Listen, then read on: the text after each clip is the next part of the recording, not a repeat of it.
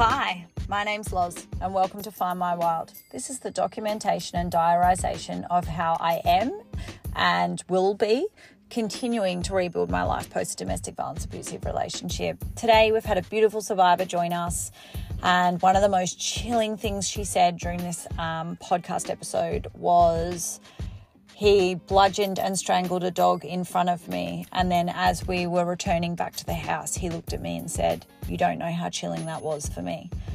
And as she was scared and was like, Am I next? What is happening? I can't even imagine the fear that she was feeling right then. So, as always, this podcast is dedicated to sharing survivor stories, and in time, we will be bringing on people who are creating change within the domestic violence space and also support services and anyone that can help us survivors out there, whether you're currently in the relationship wanting to leave, or you're in that process of leaving, or you have left, or you're many years into the journey of recovery. It is a long, bloody journey, but I'm here with you. So take a big breath and say it with me. I am so brave, I am so strong, and I'm so loved in this space. Let's go.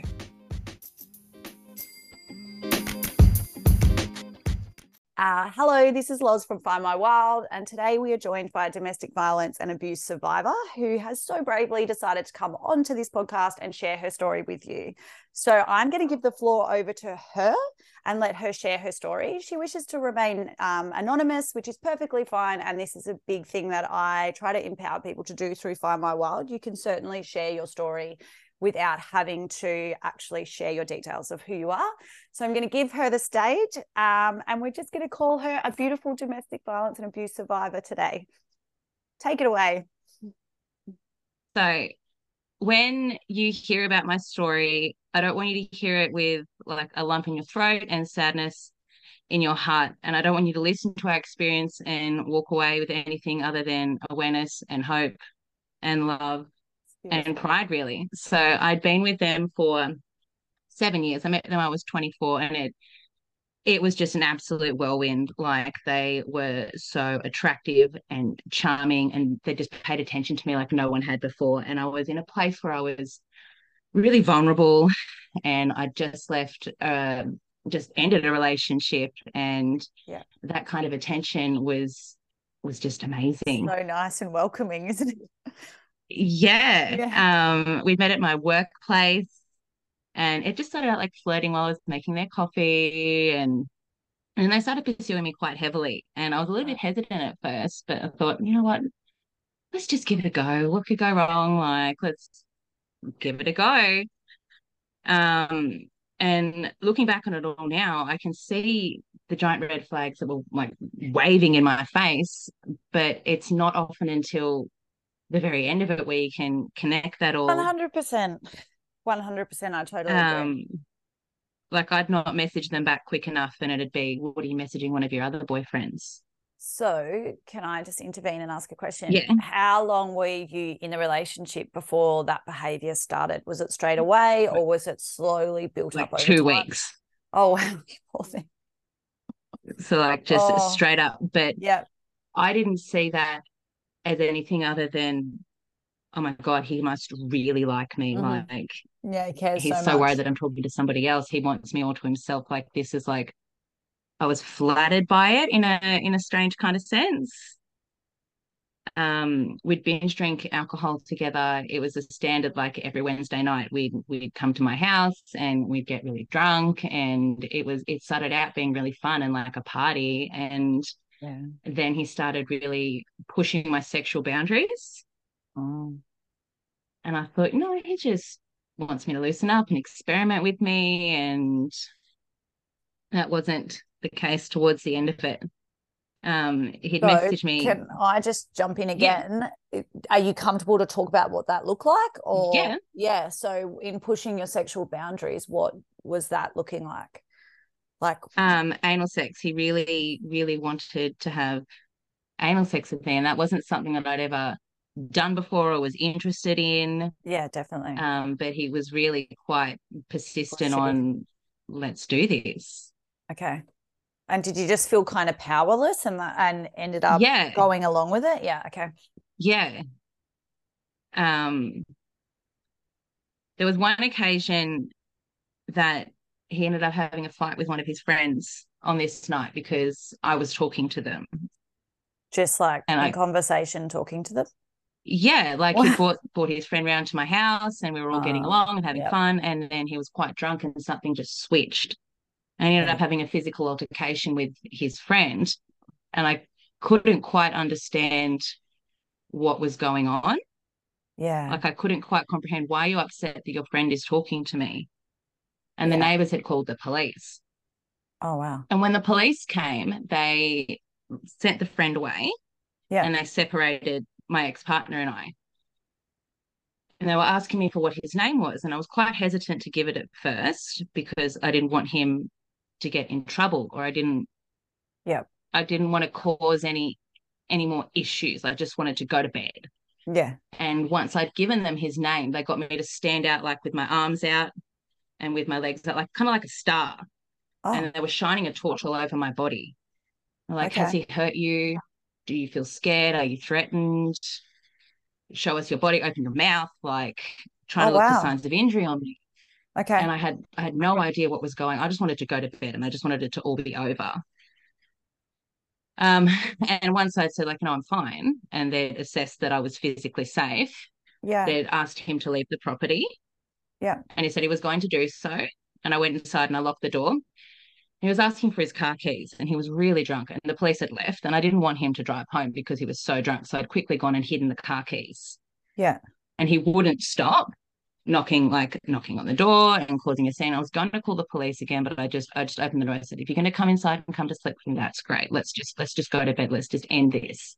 And he trashed my entire house. Oh wow. Like flipped mattresses, ripped cupboard doors off, like threw things everywhere. Where are my fucking keys? Just give me my fucking keys now and I called his brother to come and get him. Yeah. And that was the end of that. And then that was just, oh, sorry about that. The next oh. day, like it was just like nothing had ever happened. And so, how did you feel about that? Like, was it? Did you feel like it was a warning sign, or did you start to yeah, create a at, story that stage I did, especially mind? because yeah. of, the especially police. because of how the police responded. Um, they didn't give me any information as to why they were doing it. Yeah which looking back, I think that could have prevented so much for me. Yeah. If they would have just said, this is a known violent person or this this is someone that is known to us even like that would have i think that would have been so beneficial for me but i didn't get any of that it was okay. just a quick shine over oh you're good bye back in we're going to leave him with you yeah and then crazy. it was just like nothing had ever happened and then it was probably four days later that I found out that I was pregnant. Oh, no. Um, so, how long are we into the relationship now? Three months. Oh, you poor love. Um, so it was all very fresh. Yeah. And at that stage, like after that incident, I was like, this probably isn't the best choice to me. But finding out that I was pregnant, I that that should have been enough for me to want more for myself, but it wasn't because these people can just be uh, they just play it so well. Yeah, and I don't I don't know like if you when you're in those situations and you're young if you know that by staying with someone like that you're actually not wanting more like you yeah. know i think you start to think oh they might change that was a one off if yeah. you know if I'm more like if I'm having a baby, I'll be more relaxed or what like, you know, not relaxed things you've just had a baby, but not drinking as much. So then there'll be no premeditation, yeah. like there'll be nothing leading into it. I think you just start to create a story in your head that someone can't actually be you that vile. Create the narrative that you want. Yeah, or that someone can't be that vile. I don't know about yourself, but for me, I still to this day struggle with the stories that I hear and the experiences that I've had that someone can actually be that person and be that not human. Yes. Or have empathy or I don't know. Like I, I just it will never I don't think I'll ever fully understand it, even though I believe it's a disease and there's lots in it from all the research I've done. I just will never understand how someone can be wired that way. And it's also, oh, but they said they're sorry. Yeah. Like Sorry just falls so they said they're sorry. so sorry. Like and they're like, what? And I'm like, no, you're not sorry. Sorry Sorry's an Yes. action. Sorry's an action. Sorry's like feeling remorse and not repeating that same behavior or not saying those same things. Like you start to become really like, don't say sorry to me. Mm, Are you I don't think Yeah, you and I know found that- sorry. an apology without change is just manipulation? Oh yeah, true. And it's just words. Like they're just Yeah. words leaving someone's mouth. Like if there's not actually self-reflection and intent to change and deep remorse for hurting someone else or whatever you've put someone through, then it's just a word that's leaving your mouth. Yeah. Um, so from then on, um, I told him and I was like a little bit frightened about how they were going to take the news, but they were just like, oh, better get us a house then. And Oh, that was just like, oh, better get us a house. And then Wow. we moved in together just before my 25th birthday, 26th birthday. Um, and that was fine. Like there wasn't another big incident like that for a little bit of time, but it was constantly like i'd had to be aware of my behavior. yeah. Um, I was always asked about who I was talking to. hmm If my phone was on loud and I got a notification, then I was obviously talking to somebody else. No matter who it was, it was obviously I was being unfaithful. Um, which looking back on now, I can kind of see as projection onto their own behavior. Yeah. Um, but if it was on silent, I was hiding something. So I I I could not win. Yeah, definitely. Whenever I was around them, I was always so worried that my phone was going to go off that I ended up just putting it on do not disturb whenever I was around them and just had a certain few contacts like my mum, his mum, his sister, Yeah. him That could come through to allow those notifications. Yeah, it's oh, Um, it's such a battle when it's like that, and you feel guilt over all messages and contacts that you're getting, regardless of who they are. Like you never, you never feel complete. I I can relate. You never feel completely comfortable with who's contacting you at any point in time because you're like, what trouble will you see in this? Like even if it is Yeah. someone that's you know, like a friend or whatever, you're nervous that they might say something like, Is he with you? Yeah. And then it spirals it out. And it's like, No, they didn't even mean it that way. Um, so leading up to the birth of our first child, I started to acknowledge that, okay, this, my ex-partner does have a drinking problem. They were drinking so frequently, and the amount of alcohol that this person can put away is astonishing. Mm. And you'd know that things were about to go south because the look in their eye just just changes. Would you explain it as like someone like it's like they've left their body? Quite often when I speak to people that have 100%. par- yeah, that have got partners like this, that have partners like this or have had, they're like, oh, they, they just get this look and it's like their person has left and it's just this whole different person coming through. It, it is it's so frightening but as soon as i'd see that I'd, it, it you just go into like this autopilot survivor mode Yeah. And what would that look and like? just was it the same? Did you get like a process for yourself that you're like, okay, we've got that look. This is what I need to do to minimize destruction, or and what was the process that you might do? Like, let's say we're having a drink. You've seen the look. What are you doing? What do you do now? very passive and very Mm. very fawn like let's just please this person as much as possible be cautious of your tone of voice be cautious of your movements Mm. if they say something that you don't like just Suck it hold up. it in Yeah. Don't change your facial expressions though. Like Yeah. you've got to look like it didn't face Absolutely you. not. Yeah. like you just it's insane what you end up having to do Oh, just speaking to you brings me back to some of the times, like at checkouts and in weird places where I've seen that look, and I'm like, oh shit, someone's gonna get a go. chicken, someone's gonna get a chicken sandwich thrown at him in a minute. I can just see it coming. Like, yeah um so the frequency and severity was really quite escalating um they did, they were a really hard worker. They were very good at their job. Mm. And they are very smart. But this, his job involved manual labor. And it was Mhm. always seen as like a, well, I'm the provider for the house. I work really hard. What the fuck do you do? Kind of thing. Like, well, I'm nine months pregnant. That's what I do. Yeah. Um, So when you say he was a hard worker and good at his job, was he recognized as his job for being that? yeah. This blows my mind because um, my ex partner one day won the happiest person on site. And I remember going, What? what do you Who, mean? sorry? Who are you talking about? Are you seriously talking about that person? I was like, Why are you not like that at home? Yeah.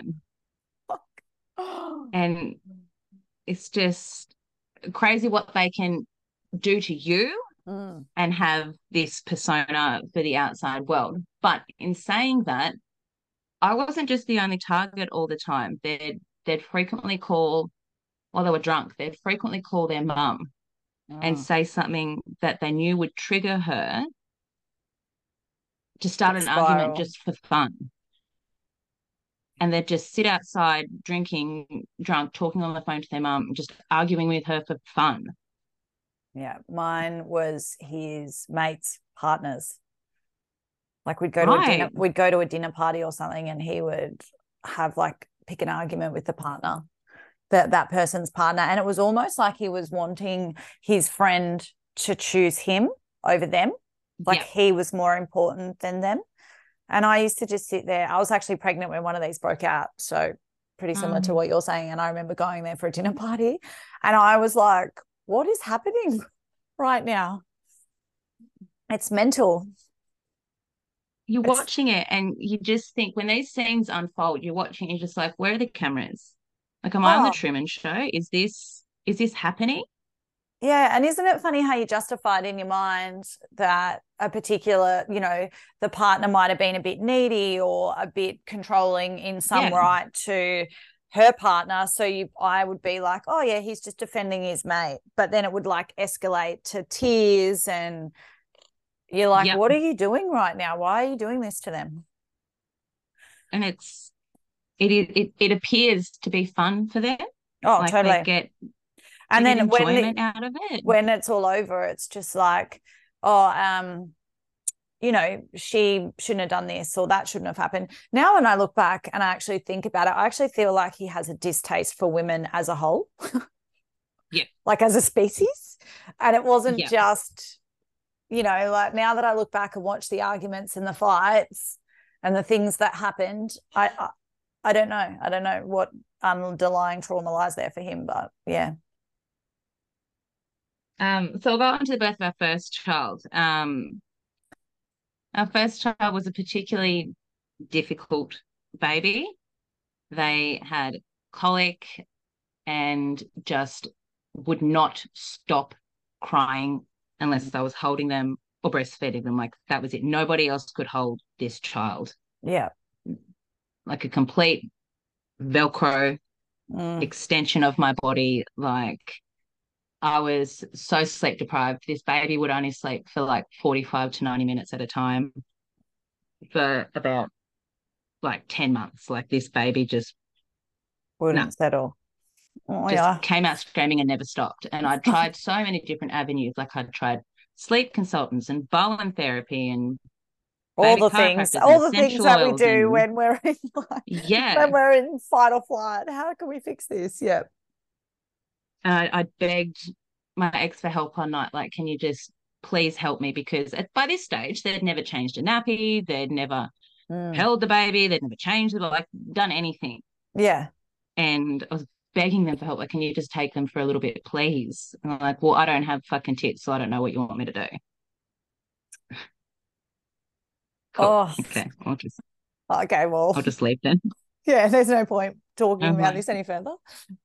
Well, I've got to go to work tomorrow. Someone's got to pay the bills. Like, Mm. The guilt. so I just stopped asking for help. I never asked for help again.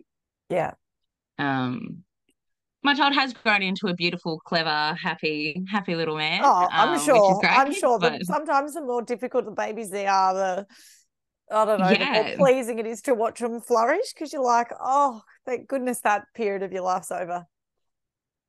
Um, so in between then, um, there'd been plenty more just drunken episodes, like incidents. Um, but my finances were now heavily controlled because I wasn't yeah. working. Yeah, been there. Um, I couldn't get my hair done because it looks too good dark. You notice I've got dark hair now, by the way. Um, oh, I love that. Go you. Uh, what, what did you use to dye it blonde? Um, it was just like a reddy brown or something. Like okay. It looked looked too good dark, so you can't look too good. Um, I couldn't get my nails done. Now they're done now. Oh, um, I love that. Well done. Congrats done. on you know becoming you and adopting the things yeah. that you want in your life. That's such the nice feeling when you're on the other end of it um, you've got my nails done. I was obviously trying to impress somebody else. And if I exercised, it was because I was trying to look good for my other boyfriends. But if I didn't exercise, I was a yeah, fat. Fat. So yeah, I've been there. So like, what? What do you what do? do you want? What do you want? Did you find? I don't know. This is something that I found might be different for you. But when we were in a group that he was okay with. It didn't matter if I looked nicer than if it was, say, me with my friends or me going out for a drink with the girls. Like if there was I his mates did not, and stuff. Um, I didn't go out with my friends. Oh. I didn't. I haven't been out in eight years. Wow. I had not once gone out and socialized with my friends. Um, I did go out like shopping and stuff with his sister and we go out to brunch. But his sister was there and the baby was there. Yeah, um, right. So super tight rein. But we were always allowed to go and see his friends. Yeah. And he was, you know, either at the pub or at one of his friends' houses or sitting outside drinking. Yeah. Um, so by now it's been a couple of years. We're doing this cycle of just absolute nonsense. Yep. Where it's the typical cycle, like there's everything's pretty normal, everything's fine, we're just living a day to day life, but then you can feel the tension starting to build. The explosion, as and, they like to call it. Yeah. And you're walking on eggshells and you're, you know, analyzing every single bit of your behavior just to try and not set them off again. Yeah. And then, then there is the incident and then there's an apology. Mm. And the apology for me was him having makeup sex with me. And that was like, oh, he's having sex with me. Everything must be fine. He loves me. Oh. And that was kind of the only time that I ever got any real physical affection from him. Yeah. So I craved that. Like I just I needed that reassurance from them as my partner, as a father of my child. Like I just, I just wanted that so bad. And when I got that, I was like, oh, everything's fine now. Oh, you poor thing. Um, so I've gone on and become pregnant again. Um, so our children are two years apart. Mm-hmm. And by now we've purchased our own property. Yeah.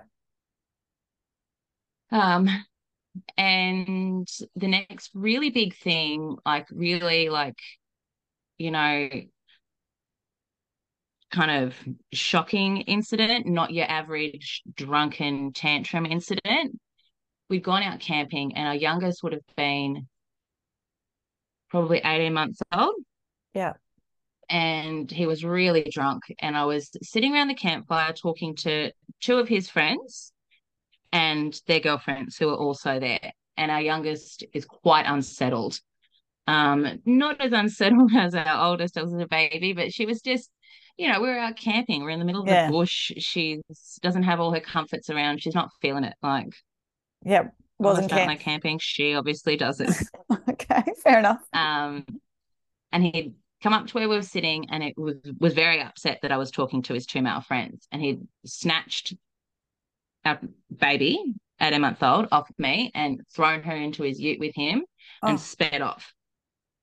And the two males are like, everything's going to be okay. You know, it's just, it's just him. This is just what he does. She'll be fine with him. He'll come back. Everything's going to be okay. And I was looking at the wife and the girlfriend thinking, Is can you help me please like yeah, trying to non-verbally communicate with them Yeah. this is bad this isn't good like this is a really drunk aggressive man with an 18 month old child speeding around the bush Oh, she's unrestrained um so i spent the whole time just worried sick and i had to try and put on a good front for our oldest child yeah. who was you know kind of old enough to to realize Something wasn't right. mm, something's not right, but not quite old enough to understand the gravity of the situation, which I'm pretty Yeah. grateful for. But probably 20 minutes has gone past and he's come speeding back down into where we were camping and he's grabbed our child out of the ute by her arm Oh, and thrown her onto me. You take her, I can't fucking help her. I was like, okay, I'm just like holding my child so tight, like it's over, it's okay, everything's gonna be fine. Um, and then, you know, he just carried on as normal, drinking with his friends, having a laugh, going out fishing. Like, what? I'm sorry. Like, this Yeah. is real. This is that Mm, behavior's not not okay. Yeah. um later in the night, everybody else had fallen asleep. And I was trying to settle our same young child back into sleep in the tent. And he was sitting outside drinking alone. And I remember looking at, at the tent at him, and he was just drinking, kind of mumbling to himself and singing Nickelback. Oh my God, what song? I'm just looking. Um, Sorry, I just don't, I don't know. I love music. So I'm like, what song? Do you know? I don't remember the exact song. I'll know when I hear it. Okay. Um, but just, just random. Um, it was very strange for me that they were even listening to that. Um, and that the baby was still crying, and he'd come into the tent and grabbed her off me, Yeah. and I stayed there with our oldest, trying to make sure that they didn't wake up. So I'm, I don't want two screaming Kids. kids on my hand. And she was still crying. And i remember hearing her crying and him screaming out her name. And the sound that she made i knew that he had like given her a few like shakes, so i jumped out and i ran out and i just snatched her off him. And he didn't even say anything and i'd taken her into the tent and i i checked her pupils and i looked at her ears and like i i have some medical knowledge Yeah. um, so I just assessed them and they hadn't vomited and I believed that with the, the training that I already have that they that they were okay. Yeah. And thankfully they were. Yeah. Um, and then the next morning, you know, oh, I got a bit carried away, didn't I? But I've got a surprise for you. Like, okay, what's the surprise? And the kids were still asleep in the tent and he'd set up like this weird really poxy picnic across like the lake. Like we had to walk across the river to get to this weird poxy picnic that he'd set up. And he had like In the morning. God, what time us. did he get up? Yeah. It was like five o'clock. He hadn't been to sleep. It was like five o'clock in the morning. Um, Holy shit. Does he take, did he take drugs too, or was it just drinking? I feel like he did, yeah. Okay. And I feel like that night he probably had. hmm Um, and it was just this weird poxy picnic. It was like a few stale biscuits and some wet cheese and like ham that had been out for ages. And I was like, "Mm, no thanks. Okay. And he set up some music and, I, and the mother in me is like, no, fuck you, get away from me, get away from my kids. But the trauma bonded person inside me was like, wow, you're making such an effort. Like, I think you're really sorry this time because it was very unusual for them to even ask me to come and hang out with them in a context like this. Yeah. And I was tipping all the drinks out while they were changing songs and not looking. Like I was just quickly pouring these drinks out into the lake because I'm I don't, I don't want to drink at five o'clock in the morning. Sorry, like ew. Wow. Um, and then they wanted to have sex with me in the river, which is disgusting for a start. Like we live in regional Queensland, so you can imagine like the bush river kind of thing that I'm talking about. Ugh. Um, and eventually I was just like, yep, let's just get her over and done with. Like it's not. I'm on a meeting, Dal. Um, sorry. No, you're fine. Don't be sorry. Uh, eventually, I just, I'd just given into it just to get it over keep with. the peace. Yeah. And just, just get it over and done with him, and just make him happy, and hopefully, everything's just going to keep being okay. Yeah. Um, and we'd gone back up to the camp. So like I could see the tent from where we were, and I knew that there were the two other women there would go and see the kids if They, they woke up crying. Yeah. Um, one of them was pregnant themselves. So I did Did they ever bring up? trust in them. Did they ever bring up what happened that night? Like, did anyone ever say? No. Okay. One of them is in a is in a similar relationship herself Okay. and just hasn't hasn't acknowledged it yet. They're not they're not ready. yeah. and that's okay. And I hope they know that they've got a soft place to land with me when they are. Yeah. Um, but for now, they're very much aligned with their husband's views on me, Yeah. um, which is fine um, when they're ready. Um, yeah, they've got a soft place land with me. So I hope they do. Um, when they do realize that they do come to me, but even if they don't, then that's also that's also fine. Everyone's Oh, I uh, think journey. you'll find out people start reaching out. You start once you start Yeah. sharing, and um, especially when court Like I know you said that bef- early before we started the podcast that about your lawyer. So you're obviously in court at the minute. Yeah. When all that's Mhm. over, and you know you share bits of your experience, I think it that's when other people start to go, oh wow, I had the same. Like I had a girl that um, I had known. We'd worked really closely together, and I'd known for years. And then when I started Yeah. sharing, she reached out and shared her story as well. So sometimes you just That's amazing. Yeah. yeah. So you don't know what's going on behind closed doors. And then it's just your little bit of sharing that kind of gives them the comfort to go, oh, someone knows how I'm feeling. Yeah. Mm. It can be um you can turn something really crap into something safe for other people. 100%. Yeah. Um right, so back to camping. After this camping incident, I had messaged his parents and I'd said, I need to talk to you. Um can me and the kids please come over? I I need to talk to you. And I that they know that he has a drinking problem. They're well aware of it. Yeah. um, his own mother has said to me he needs one of those implants put in so he can stop drinking. All right. That beer does get him into so much trouble.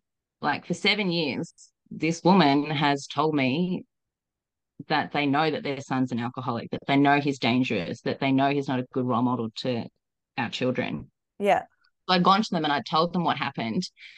And her advice to me, which still just still shocks me to this day, is well, you just need to make him a sandwich and then he won't get so drunk. What? It's my fault because I'm not feeding him. If I made him a sandwich, he wouldn't get so drunk and wouldn't abuse us. That is absolutely insane. Like bizarre. What, what has that got to do with anything? It's it's just complete. I feel like at this stage they're ashamed That's just- themselves as parents, But what's the sandwich got it. to do with anything? Like, honestly, how's a sandwich? Well, he's just hungry. That's why he's lashing out. Is that what she thinks? He won't get so drunk if he eats a sandwich. He won't get Oh, so drunk so sure. quickly if he's Let's eating a fill his- sandwich. line his stomach. Got ya. I can guarantee you, if I made him a sandwich, there'd be something wrong with it. Oh, he would have thrown it at you probably. Imagine being I really drunk and angry, and someone tries to feed you a sandwich. Like, like logically, like even as someone who's not abusive, and you know what I mean, you you don't take that on, let alone having the abusive tendencies behind you. But anyway, let's not. so I'd left that conversation um, really disappointed. Yeah, Um, it is quite hard when you try and when it. So if this is eighteen months, when did you leave? We're gonna. I'm gonna skip forward, but we'll come back to this. How long were you together until- after this moment? not until she turned five. Okay, so we've got a lot more years to go. Yeah. Um, so this is obviously a pinnacle part in your story because this is when you recognized behavior was wrong and you started reaching out for support. Yeah. Yeah. Um, so a lot of my friends, like, I didn't have very many friends that lived in town. I had a couple of friends that lived interstate and some that lived like 300 kilometers away. And we'd, we'd talk on Snapchat. And they knew that if I sent one that had a dot, like just a dot, Yeah. they had to screenshot the next one that was coming through. Okay. And a lot of that now has been used in criminal and family court proceedings. Wow. Well, that's it, isn't it funny how you start doing things way back when before knowing Mhm. you'll need them? Like, and you put like things into place, I suppose, that later become a pinnacle part of your journey. Yep. Yeah. I had a, you know, those really big, like 30, 50 liter tubs, those Mhm. plastic tubs. Yeah. I had one of them and I told them, like I told my ex-partner that this was because, oh, you never know what you're going to need with kids. Like, I don't want to have to worry about packing a bag every time we go out. Like this way, I've just always got like a towel and a change of clothes for the kids in there if we need it. But in this bag, like I had enough stuff for the Believe. children and I to survive for three days if we needed it. Okay. Like So, and so everything that we needed. by this stage, you were planning that now, like that you Yeah. knew that the point was going to come eventually that you'd have to get out. Yeah. Yeah. Um, and there were so many more just just silly drunken arguments. He would either like he'd fail to be present at all of our family meal times. He has never given them a bath. He's probably sat down and had dinner with us probably like 15 times. Yeah. Okay. So I know all of that. You start to think, what was my idea of a family? Like when you look back and you think those things. Um, so let's skip forward until the leaving bit. So leading into this, was there any significant events or anything? There were two Yep. yeah, two really big ones. Um, we'd been to a wedding. Um, and I did not want to go to this wedding because they are high, high risk times for our relationship because there is a lot of alcohol consumption. There are a lot of people. It's I I, knew that this was going to be bad. Yeah. Um, this was a wedding in a little bush town hmm so I had to get his parents to to mind our children. So we'd gone from the city that we live, maybe 300 k's to where his great grandma lived, Yep. and all of the kids, his parents and his great grandparent all stayed in the house that night, and we'd gone off to the wedding, which was probably another 150 k's away. Okay. Um, during that time, like I was just drinking with his friend and having fun, and I thought everything was great, but I, I very quickly found out that things weren't great. Um, I was a hoe because I was dancing with a group of girls.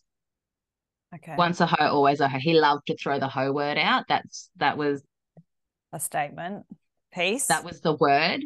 And I think if like when you hear other people's stories, there's always like a favorite phrase that they like to throw out. Yep. Um, and so I'd started getting a bit teary and I didn't want to like ruin somebody's wedding for a start by causing causing a scene.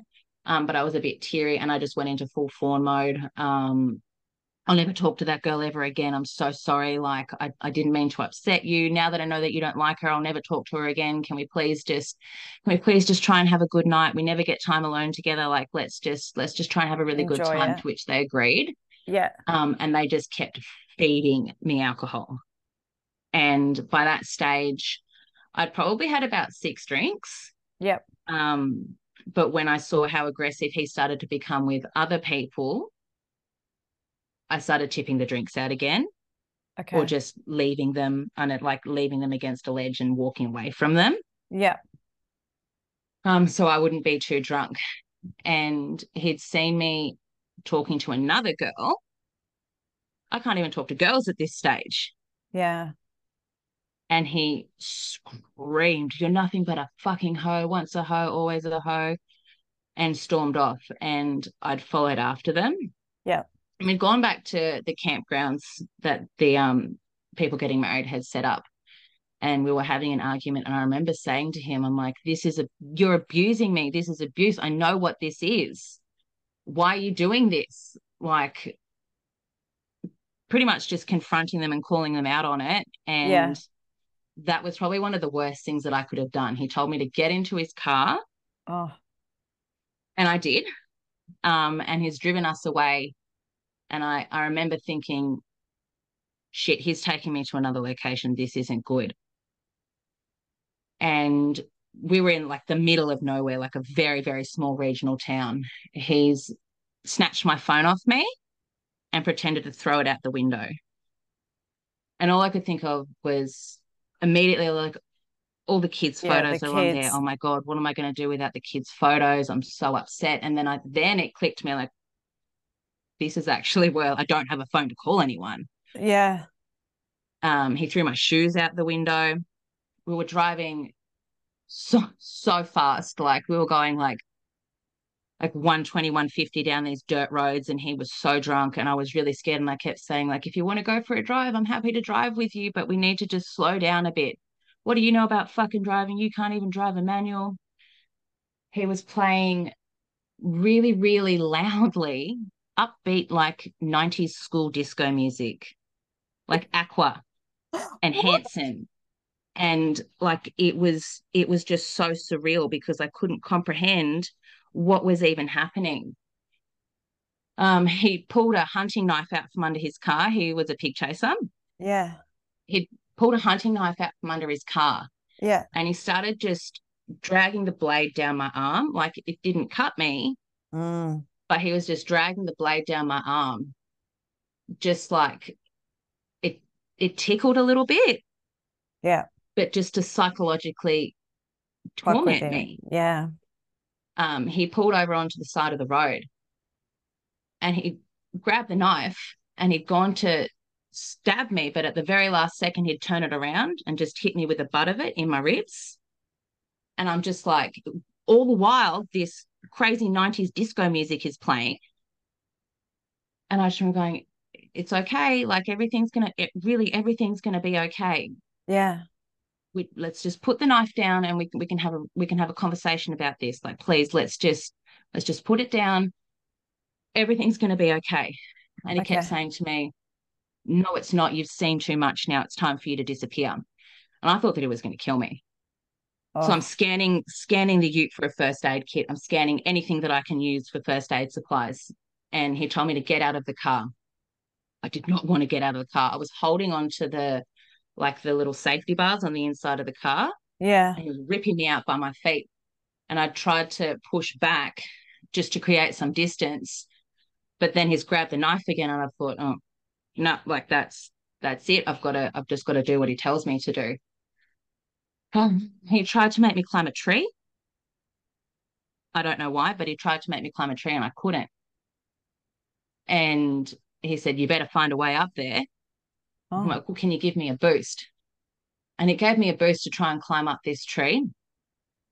And then he was just screaming at me about how I'd seen too much. It was time for me to disappear. And I said, No, like, just let me go and see the kids. Like, can we please just go back to the kids? No one's ever going to see you or those fucking kids ever again. And I'm I'm just trying to please this person in any way that I can just to try and get anywhere. yeah. Um, we'd gotten back into the car and started driving again. mm-hmm. And we'd gone past a little police station, and I knew that we were coming through this small town. And I, I was thinking, like, trying to trying to think of what speed is slow enough for me to tuck and roll and jump out of this car without dying. But I couldn't I couldn't figure it out. And he just kept driving and then pulling off to the side of the road and starting all over again. And eventually he just had a brain snap and started crying hysterically, like bawling. And I've never seen him have any other emotion in his life whatsoever. What have I done? I can't believe what I've done. I'm so sorry. You don't deserve this. Let's just get into the back of the ute and try and have a sleep. What? Okay. I'd, I'd love to do that right now. Let's do that. So we're just pulled off into the side of the road in the middle of a like ditch in this really heavy shrub. And he'd laid down like his suit jacket. Let's just go to sleep. And he's holding me there. Like he was holding me so tight, just sobbing about what he's done. I think it's okay to cry, babe. You can cry. you can cry, you know, it, really, it's okay to cry. And I was just so completely numb and detached and not even in my body at that point. And he'd fallen asleep. And I jumped out of the tray of the ute and I just started vomiting. Oh.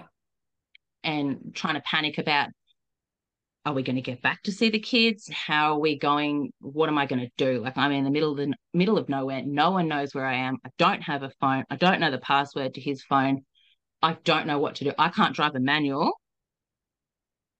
Um, he'd woken up in the morning. Oh, morning, babe. Had to sleep. Oh, yeah, good, thanks. What about you? Yeah, pretty good. And all right, let's get back. Let's get going back to the town that children were in. But first, I want to fuck. I was like, oh my God. Um, I don't really think there's anywhere that we can have sex. He's like, yes, there is. And he'd just opened the door and I could see that the knife was still like in between the driver's seat and the glove, like the little box. Yeah. Little the glove box. Oh, the like console, the center console. Yeah, center console. Yeah, yeah. That's the one. The knife was still in between there.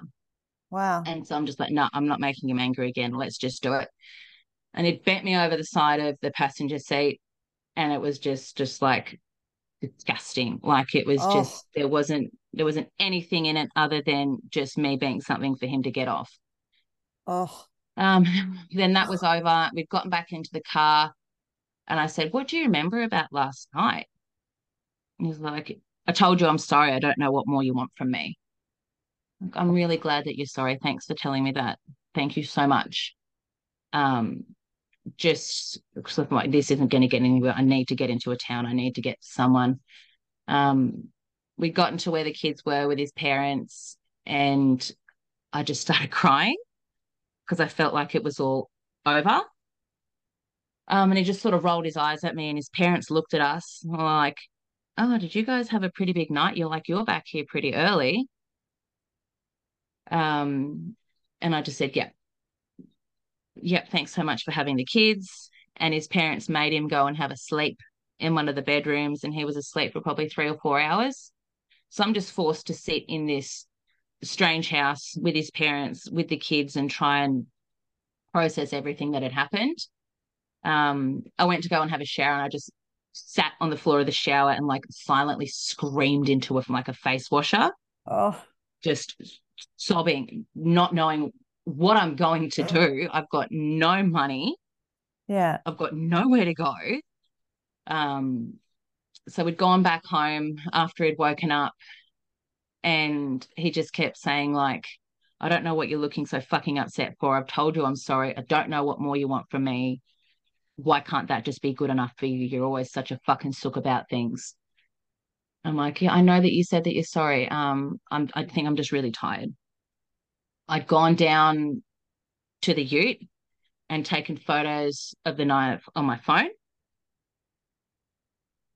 And he he wanted to look at photos from the wedding not long oh, after that. shit. And he saw and him. Going through the photos of the wedding and he's like, Why the fuck do you have a photo of the knife for? And I said, Oh, it's just it's just about me. Like it's just for me. It's just like about me taking back my me taking back my power kind of thing like it's not in your hands anymore. It's it's just a photo. I just want to look at it so i can feel better. And he made me delete it. And he went into recently deleted and made me delete it out of there as well. Um that night he initiated sex with me again to which i just i didn't want to do but i i'd just done it anyway. And he he put his hands around my neck. And that during sex that's something that's we discussed previously. I didn't overly enjoy it. I didn't not enjoy it. Like it was just something that we'd done before. But consent one time is not consent every time. Mm-hmm.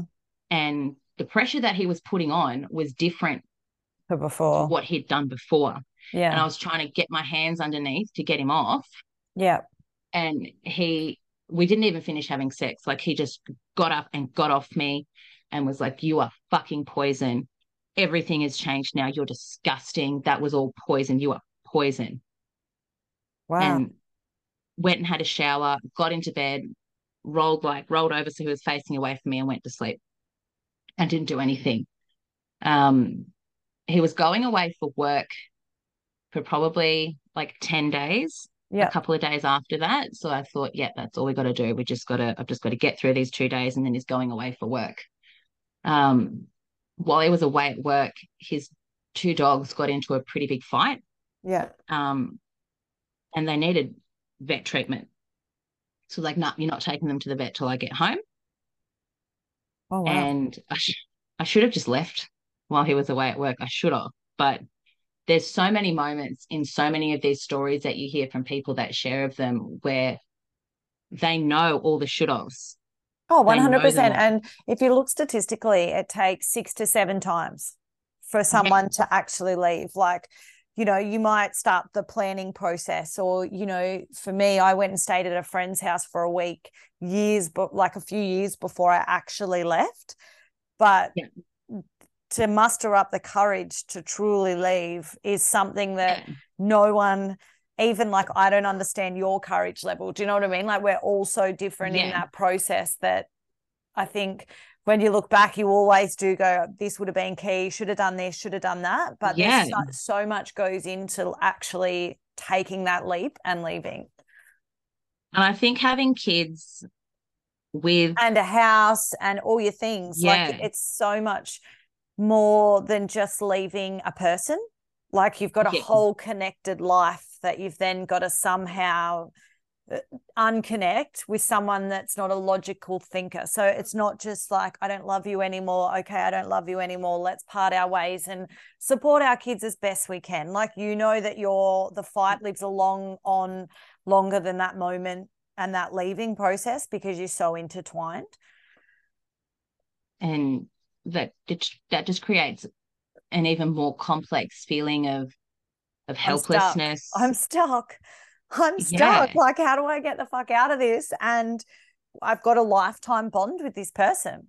Like our kids tied have, together. our kids are going to live forever. So you're like, it's not just the moment of leaving.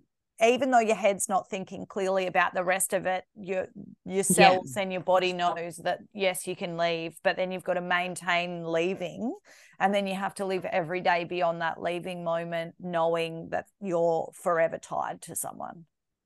It's never just leaving. No, That's just it is just merely the first step. Oh, totally. Um, it is so. Oh, I'll never forget that day ever in my life, and that's what I want to do with Find My Wild. Is actually the first thing that I'm working hard towards doing now is creating that um crisis leaving that fleeing support as in you know Yeah. I, I, in like hindsight as as quickly as you can get non-for-profits up and running which takes some time i'm i'm really working at the process of having like a helpline where someone goes all right i'm leaving and it's like okay where are you? Drive to this servo or if you can get to this servo there's 50 liters of petrol waiting for you. Which town would you like Yeah. to go to? Here's a week's accommodation go to woolies Yeah. there's a $150 gift voucher there for you. We'll get you in for a week. And then that gives you time to think and it gives us time to help you Yeah. get that next step. Because even myself, I had money in our bank, but I left it with him and I had my parents to go stay with.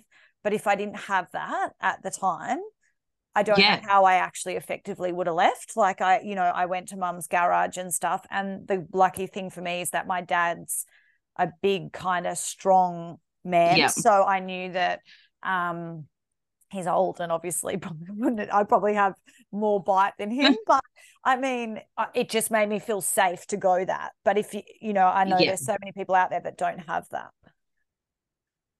Um so I had started Google searching on my phone like domestic violence domestic violence statistics with knives like Mm. husband threatened his wife with a knife like I started googling all these things Oh my god, it's such a symptom, isn't it?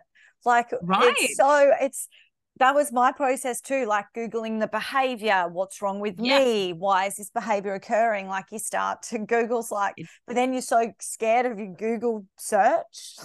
well my Google search Oh. history is now being used in the criminal court proceedings Oh, thank God. Um, so I'm really glad that I had that. Um, but the next the next incident is one that is the one that when people hear it, and when organizations hear it and when the police heard about it that was that was the huge one and as soon as that happened yeah that for me was it that was my moment um okay.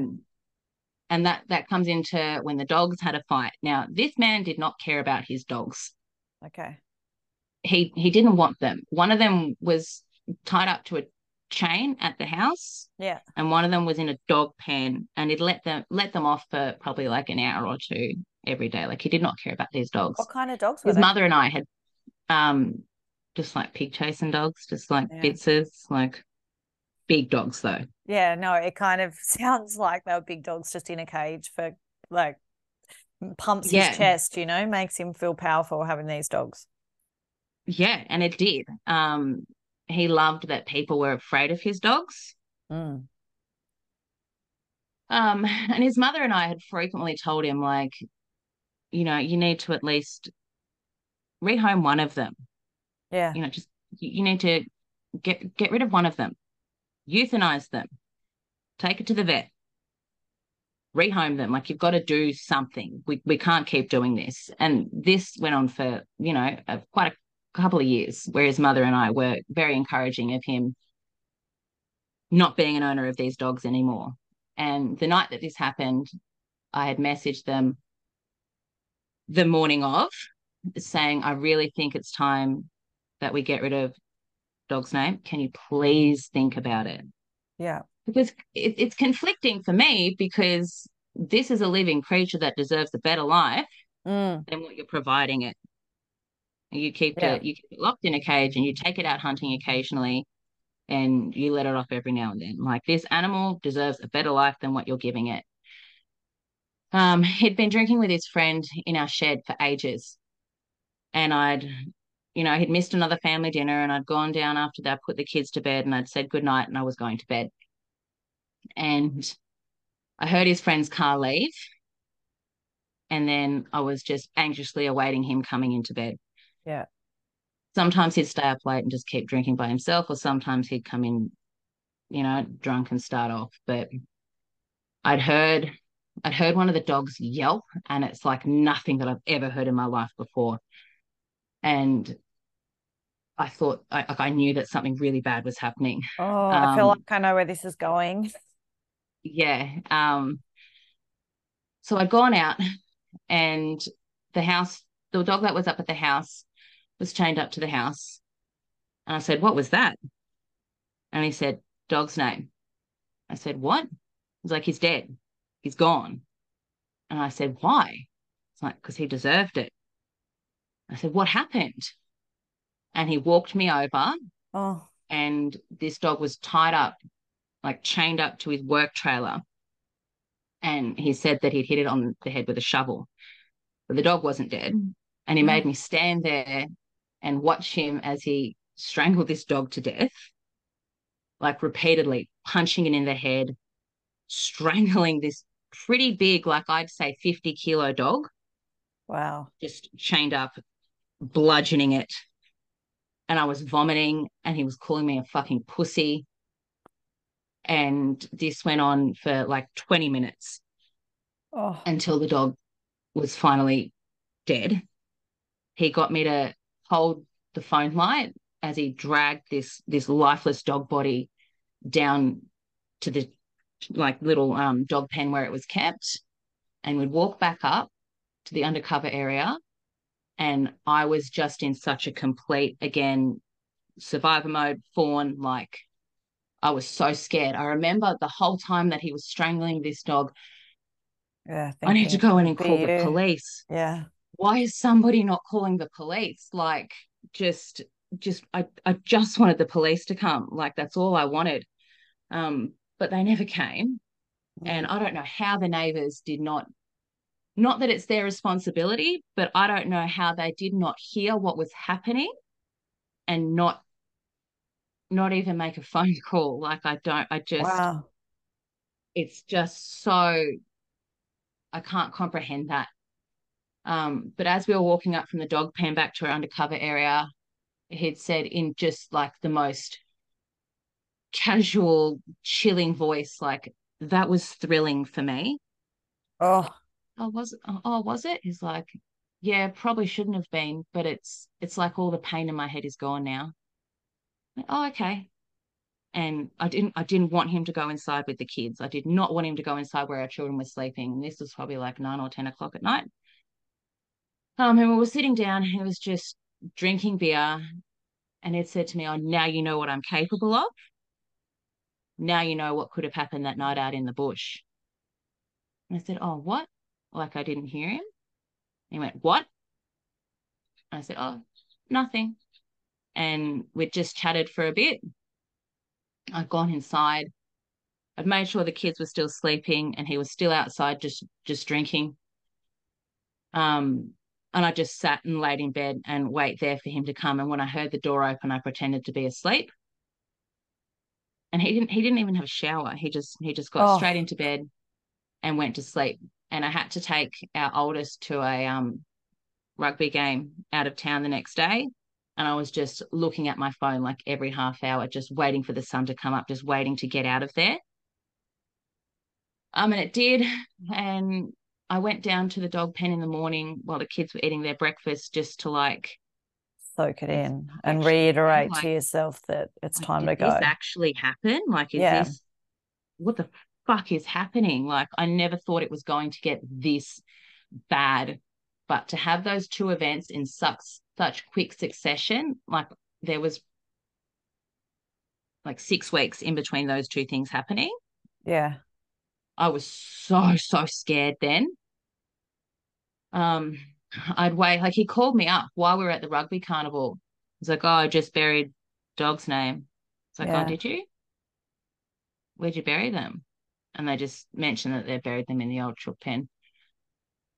Um, and I was like, that was that was pretty scary. Like that was a lot. It's like you didn't have to fucking watch it. If you weren't such a pussy about everything, then this wouldn't matter. You wanted him gone, he's gone.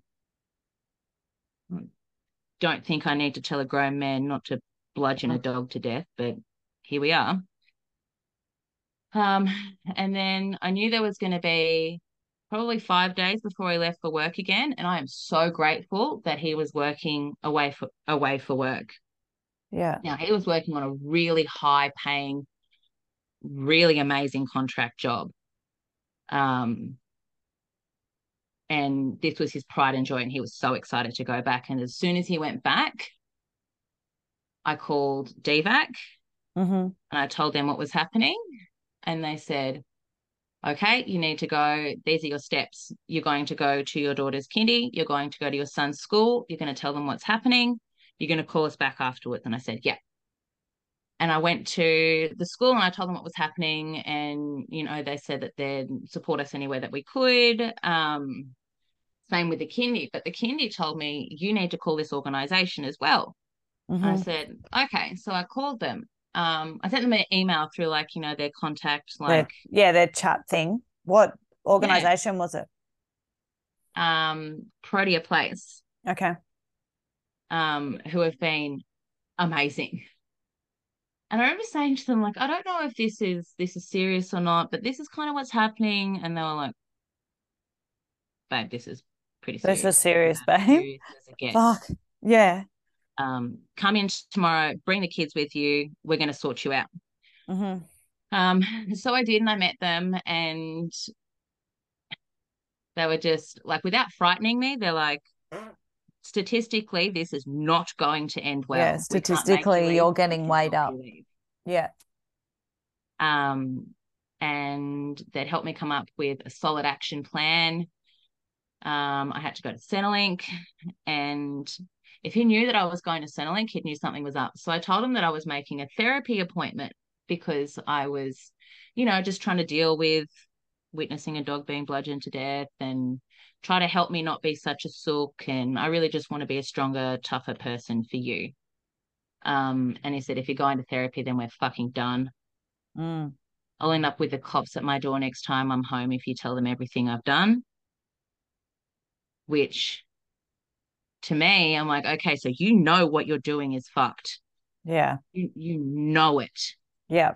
Um, and then a couple of days later, I was still in contact with Protea Place. I was still like, they really encouraged me to um forsake this person. Do not let them do not let them know that anything is going on. Don't let them think that you're even close to leaving. So I said, okay, well, if you're not happy about me going to therapy, then I won't do it. Like we'll work it out, just me and you. Um, and he's like, well, I'll, I'll bring you and the kids up for a holiday. I'm going to buy you a puppy next time I'm home. What? You're like, no way. I don't want a fucking dog near you. No. Um, and so it was just this constant like pleasing of him through yeah. text messages. Um, how did he work then, away for? Like, how long? What was your time? Like, how long did you think in your head um, you kind of had to sort it? I I knew that I'd probably have like 14 days. Yep. And I'm so grateful for the option that I had to do that because if I didn't have that, then I would not be where I am today. Like, mm. I fear for what kind of position that I'd be in. Yeah, definitely. Um, I was monitored constantly on our CCTV cameras.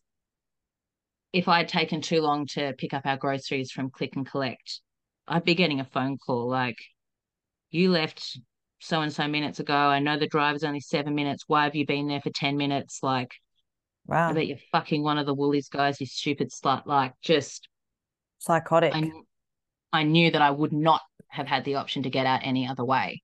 Yep but I'd gotten a really cryptic message from the police and it they'd use my government name and I, I normally go by by a nickname a shortened version of my government name and when i saw my government name i was like oh fuck you. like this must be them because nobody like not many people know my birth certificate name even yeah. people that i've known for like 10 years when they find out my birth certificate name they're like oh i never knew oh. that was your actual name yeah um so I'm like, oh, okay. And it had said, you know, so and so, we've gotten your traffic complaint. We're here to help you. If you're in danger, please call triple zero. Oh. If you'd like to call us about your traffic complaint, you can call us at this number. So I'm frantically Googling this number. I'm frantically oh. Googling the, the police that sent me the message, like, because they left their name. And I'm frantically like, how do QPS communicate via text? Like, yeah, I didn't know if it was if it was my ex trying to trap me into something or if it was actually the police. Um, and I talked to my social worker that I'd now engaged with at this organization, and they're like, "Be really careful. Does he know any police?" I've gone, well, his uncle's actually a police officer. So that threw another thing into the works. But I'd called the station like the police station that they said they were from. They're like, nope, this is a real message. This is from us. You know, this isn't about your traffic complaint. Please, yeah, we're coding in. it. Yeah, yeah, which I'm so grateful for, and I think that's um, an amazing uh, kind of technique that they have. Um, so the police, I've got to post it. Actually, have actually launched a new thing where they have an app and you can download an app cool. and speak to them you know so something that I always talk about in my 12 stage program is there's this app that's like a calculator and you put a certain code in and then when you put a certain code in it opens up like photos and you can store things in this but on that the phone amazing. it looks like a calculator.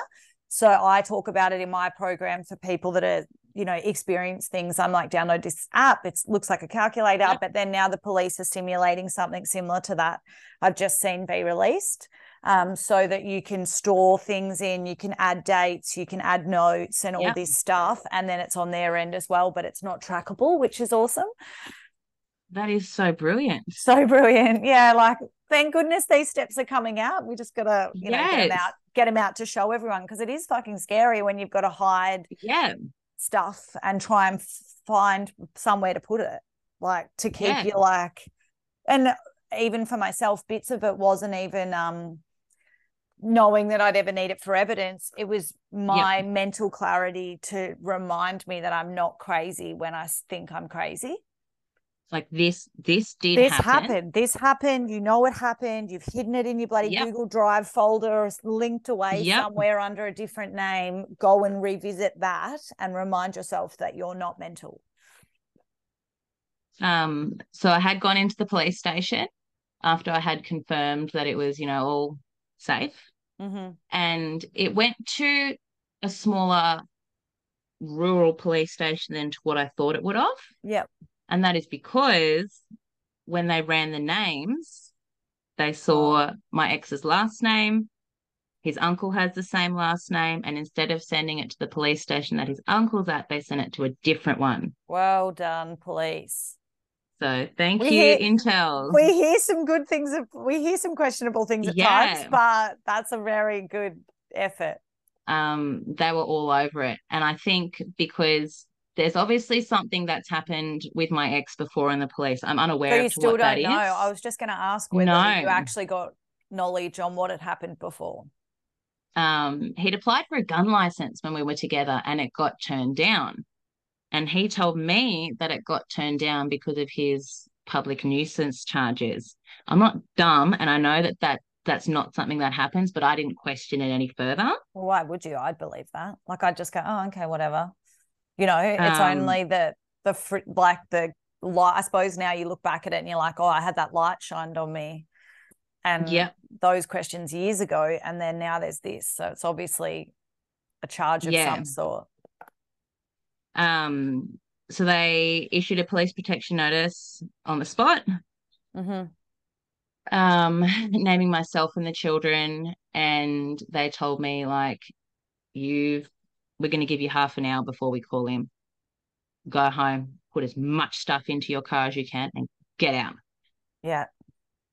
sweet so i'm just packing So where were you going? the Oh, sorry. um I was going to one of my friends' houses that was far enough out of our town so it was probably like a 40 minute drive Mm, um he didn't know where this friend lived okay. um, and he was working at the top end of Queensland and we're at the bottom end. So I knew that I had enough time. I, I was confident that that's where they were. Um, so I'd gone I'd gone home from the police station and just started shoving all this crap into the car and my ex is blowing up my phone because he knows from the CCTV That cameras that we've got up at home Oh, something's happening. So I've just got the kids in their car seats. The kids in their car seats, just we're going on an adventure. Um, just shoving as much as I can into the car. And I probably had something like between 50 and 60 missed calls.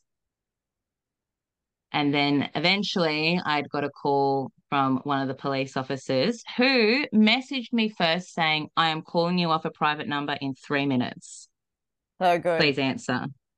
Um, another amazing tactic. Thank you, QPS.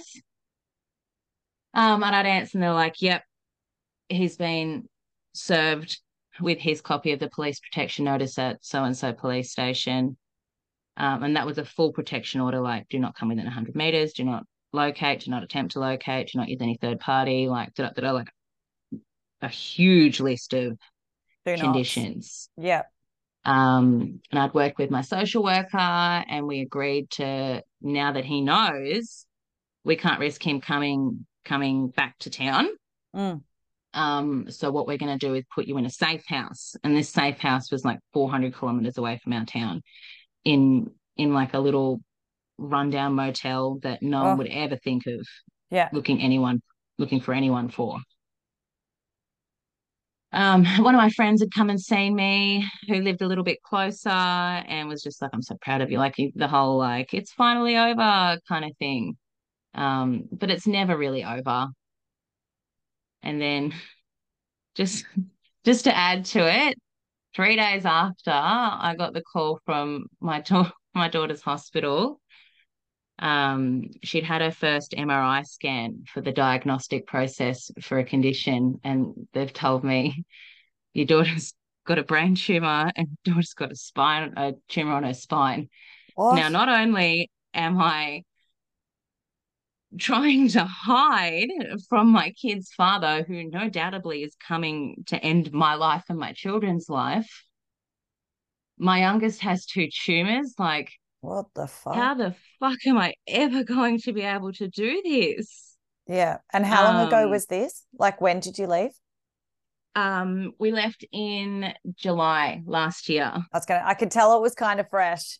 Like to Yeah. me, that's fresh. Um, uh, you know, people are like, "Oh, it was this long ago," and in my experience of coming out the back of it, and obviously I wasn't dealing with a daughter with a tumor as well. It takes there's an eighteen month cycle. The first eighteen month cycle Yeah. is the just fucking survive cycle. You try and Yep. find yourself, like when you said, look at my nails and my hair. Those all occur in that first 18 months. And for me, drinking Yeah. and partying, which I share openly. And then you hit that 18 month and you tip over into, okay, I've left now. What will life look like now? Like, how can I create Yeah. the life that I actually want? And that's when the the steps of self discovery and stuff um, come into play.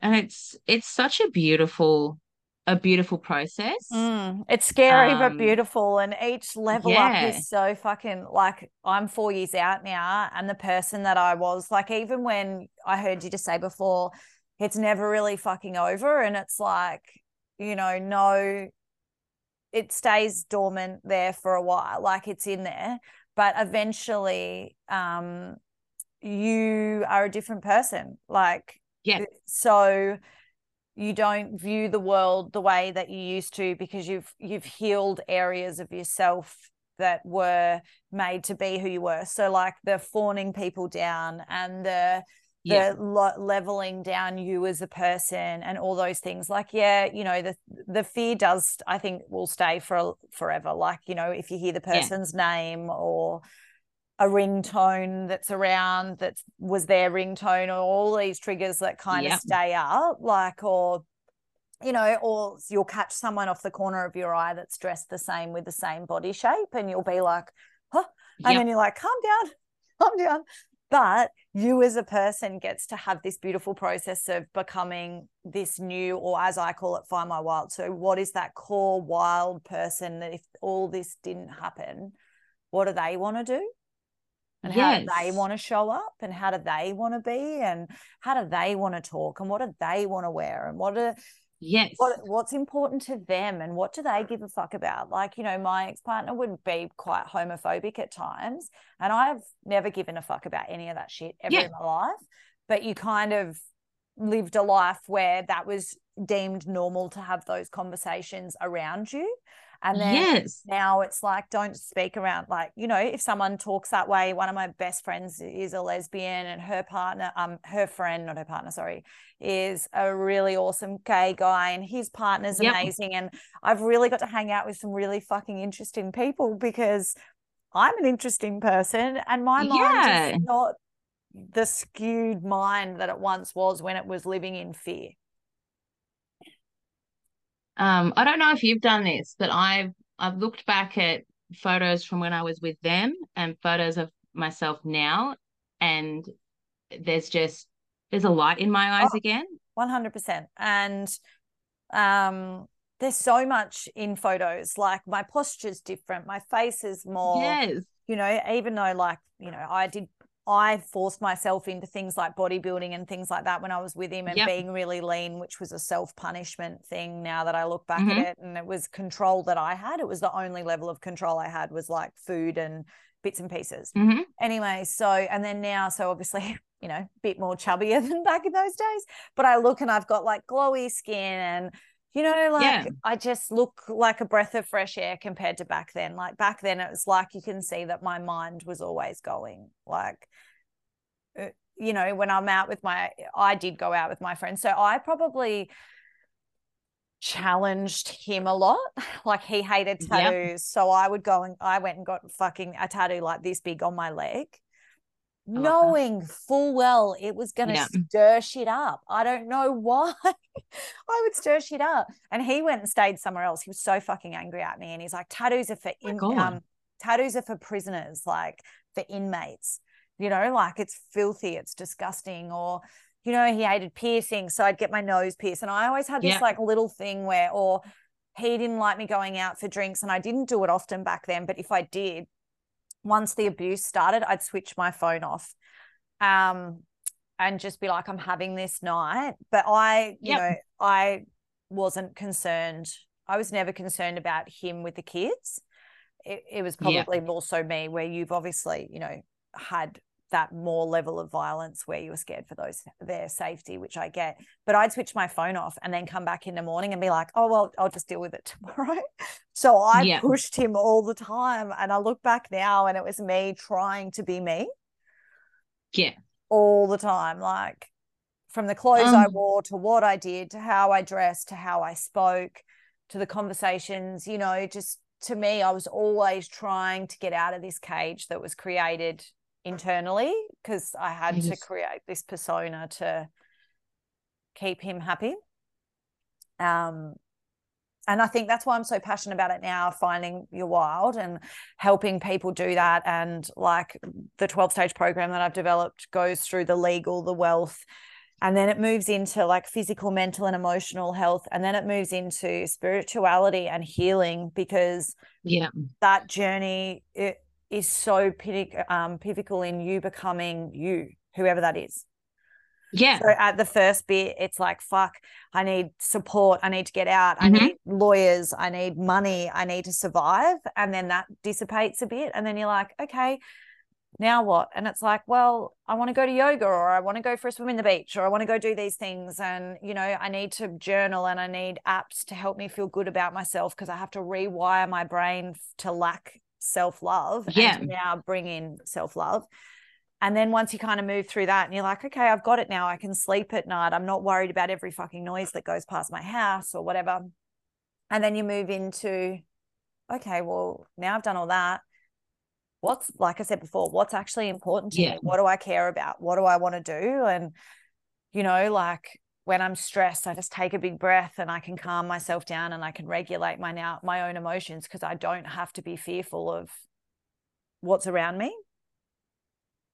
I've found that there's there's a real a real gap in after you leave. Mm, I find such a a gap. lot It of- blows my mind. You're Yeah. on your own. You're on your own and you got to Yep. navigate it all. Like once they feel that you're safe and you know, I didn't have the the, the lawyer started for me kind of a month after, which um, if you ever want to listen to my story, I explained it a bit in detail. But Yeah. I was dropping the kids back to his uh to our house to visit him and I'd get 10 minutes and then he'd ring and be like, come and get the fucking kids, fuck you, and be screaming. So I'd go get the kids. And then, Mm. and then a week later, he'd do the same thing. And then one time his parents came over, and this was the last time because when I picked him up, all three of them just were like beside themselves. And they're like, We are not Mm. going back in that house. And I was like, Okay. Yeah. And then that invoked my start of, Okay, I need a lawyer and I need this. But I did it all so poorly. Like I went and got the first lawyer that I spoke to who was like, Oh, you know, here you go. And I started proceedings, which ended up being my downfall because once you start, you can't Yeah. stop until there's an order, which Yeah. took three and a half years and fucking thousands of dollars. But anyway, we got there. Um, and that's why I kind of share it all because it's just like, Yeah. don't do what I did. Don't go to see the first Yeah. lawyer. Don't, you know, like go and make those statements at the police, go and do these things and then work on you because the sooner you start looking inside and working on you as a person, like if my first court case to my last, he was fighting a different person. Like Yeah. at the first, I was like, what, you know, they were like, we've got to go to mediation visits. You've got to do this. You're alienating the father. Da, da, da, da, da. And I just said yes to everything. You've got to do drug tests, even though I Mhm. was never in question for my drug use. And I've openly said that I've taken recreational drugs and shit, but I, my drug use wasn't in question. But he wouldn't do Yeah. it unless I did. So I said, okay, no worries. And I said yes to everything. And then at the end, they were like, he wants weekly phone calls. And I was like, no, he'll get phone calls when the kids want to call him. That's how it's going to go Yep. and I won it all. Like I got what I wanted, but Yeah. that self, that the gap is very much on Mhm. you rebuilding you as a person. Because it's like, yeah, I feel um they only know me as who they molded me to be and they don't they don't know who I am now and this has just lit such a fire in me. Mm, If not if not for me, for my children. 100% And fu- for me too, it's future generations as well, because the more light that's shed on this now, and I know that, you know, the more we share our stories, which I'm so passionate about, hopefully one day someone will listen to just a small part of your story and go, fuck, my partner does that. Uh, Yeah. and that they will leave before they've got to witness their dog being bludgeoned to death in the backyard or fucking cha- like taken out in the bush with a knife and you know what I mean? Like if we can yeah. show show young children at school like that get into these relationships with boys that it's not okay like i'm still Yeah. learning now 4 years later what a normal relationship looks like i'm not in a relationship and Mm. because i'm still working on myself so i can actually understand what a normal relationship looks like cuz i'm not confident in saying what that is cuz Yeah. my whole adult life was spent with a dysfunction in a dysfunctional relationship. So, and I don't want to ever put my, I want my kids to get to see the next relationship, Yes. their relationship one that they go, wow, this looks like love. Mum's so happy. They're so respected. There's no one telling her off. Yeah. And all this, and then they adopt that as being normal now, and then they go out and get that. See, on on one of my Mother's Day cards when my oldest was in kindy or in prep, um, you know how they've just got like questions and the teacher prompts you when they write it down. It was my mum's the best because and my oldest says she does everything daddy tells her to do. Those are the moments, hey, that You just look at it, you fucking just like- drop your heart, and you just think. My kids were my defining moment in leaving at the end because I was Yeah. sleeping in my daughter's bed because he'd shaken me in the sleep because he said he got stu- he mine was um uh on ice really bad at the end even though Yeah. isn't it funny the only thing that he harasses me about is the fact that I said he was an ice addict. Mhm. He doesn't come back at me for anything else I've spoken about. And he's listened to the podcast. I got an email the other day going, You can post as many podcasts as you like. And I was like, Man, I really hope you got some learning out of hearing Yes. an experience from a different end, but whatever, you take it as it is. Um, and to be honest, I'm beyond the stage of um, uh, feeling resentment towards him as a person. It's just these were the Yeah. actions. This is how it occurred, Mhm. and I'm I'm going to share it because I don't want other people to feel that way because it's not normal and Yeah. it's not okay. And you do you. I hope you find happiness and peace and become a better person because that would be amazing. Yeah. But just not in my vicinity. Um, but yeah, like I can't even remember what we're talking about because I got sidetracked. But um, yeah, I'm just so fucking passionate. Oh, the kids. My kids were my down part because they were the, actually the thing that led me to get out because I was sleeping in my daughter's Yeah. bed. My daughter said to me, Mum, you promised that if we, because we did a final holiday to try and work it out and it didn't get worked out. Anyway, and she was like, You said if he wrecked Bali, we'd leave.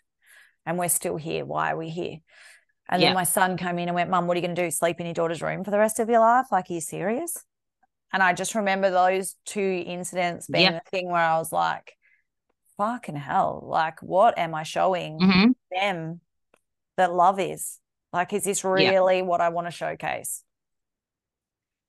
But here we are. Here we are, happy, healthy, sharing Yep. our stories and embarking on hopefully what becomes change in the world as Yeah. we know it. It's if I can take anything away from my experience, it would be to help anyone else. 100% and in whatever capacity. And even if it's just you know like when i started my instagram page ages ago i was too scared to put my face on it so it was just words Yep. and then i've slowly moved into my face and things and sharing and that's why i asked you before what the place was that you went to because Mhm. you could look into them and then i can post them up there because the more resources people have on their Yeah. hands and their fingerprint uh, fingertips the more chances they've got of taking that step um, Yeah. because no one deserves to live like that. No. Fear. And I always say this like, it doesn't matter if it's not, if they're not hitting you or if it's, you know, Yeah. not violent or whatever. If you can't tell someone something out of fear and not out of like, oh, I'm not looking forward to what they've got to say to me, that's different. Yeah. You know, like when you go to tell something, someone something, and you're like, oh, I don't think they're going to take this well and they're going to be upset. So they're going to react. yeah. That's one thing. I'm talking about fear of punishment and the consequences that come from that conversation. It's not okay. Like you should be able to talk to someone that you live with and that you, uh, quote unquote, you love and that loves you Yeah. about life without thinking, oh, fuck, they're going to make sure there's no money in the account or they're going to uh, like sit in the shed and fucking chain smoke until five in the morning and then just glare Yep. at me with these eyes and, or, you know, like they're going to yell at me or they're not going to talk to me or whatever your punishment look like in your household that is just not Yeah. normal behavior The first night we were in our safe house, Mm, my oldest had like we were all sharing this one king size bed. And my I was in between the two kids. My oldest rolled over and looked at me and said, "Thank you, mummy." i know isn't that just a vibe Like, I know I got a text message from my little girl the other day, and she was like, "Mum, I love you so much. Um, just keep fighting because we've Yeah. changed. You've changed our lives." And I'm like, "That's Oh. the that's the matter." Yeah, I know. Yeah. Like it, it really does because yeah, it's not like I ever question staying because I uh, like yeah, I never question my own self in saying I should have stayed but I Yeah. do sometimes feel guilty. Like I've moved them interstate. They've lost. We had a family home. We just put a pool in. We're now renting in a house. You know, at times it's like, Yeah. no, you can't have that. I'm a sole care. You know, I provide for my family all on my own. So I'm like, sorry, we can't have that, or we can't do this, or whatever. And yeah, guilt comes in. But then I'm like, yeah, but they just, it's so free. Like, you know, even the, Yeah. it's the crazy little things. Like, I've got a good friend that lives on a farm and she's like, come out and have a couple of drinks. I'm like, yeah, all right. And then I'm like, oh, I've had one too many drinks. Do you care if we stay the night? Yeah.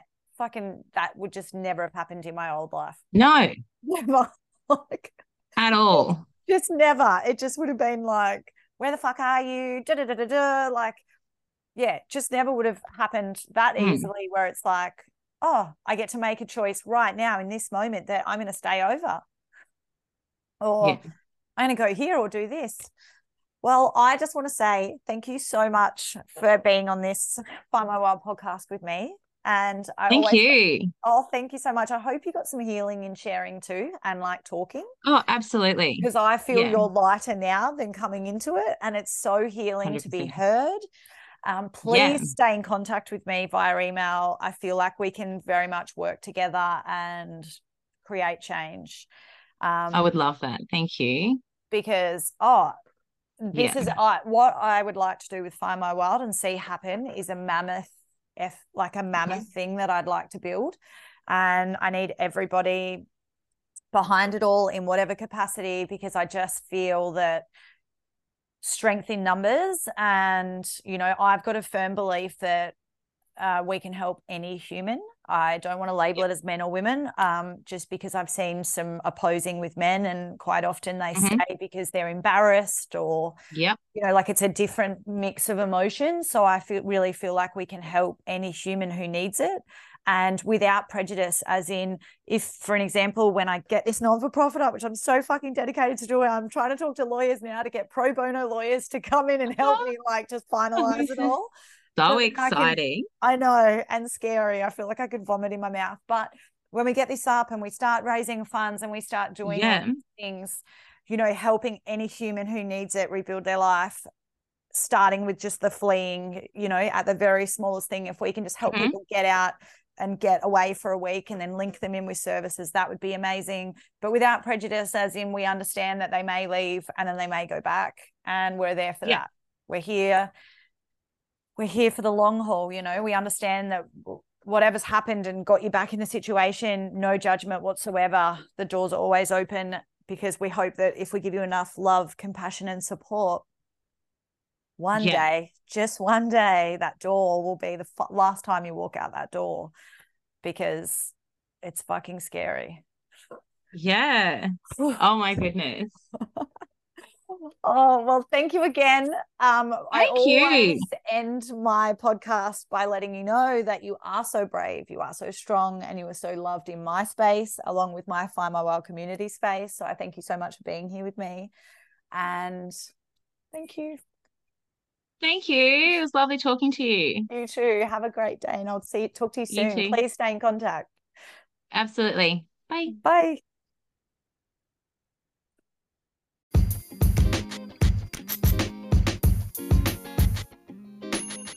Well, there we go. Another amazing story by a Find My Wild community member. And the more stories I hear, the more absolutely dumbfounded I am by what happens to people and how things occur. And also what's going on behind closed doors. You know the saying that you just never know what's happening, so always be kind. When I hear these stories, it just radiates so true that you need to be kind.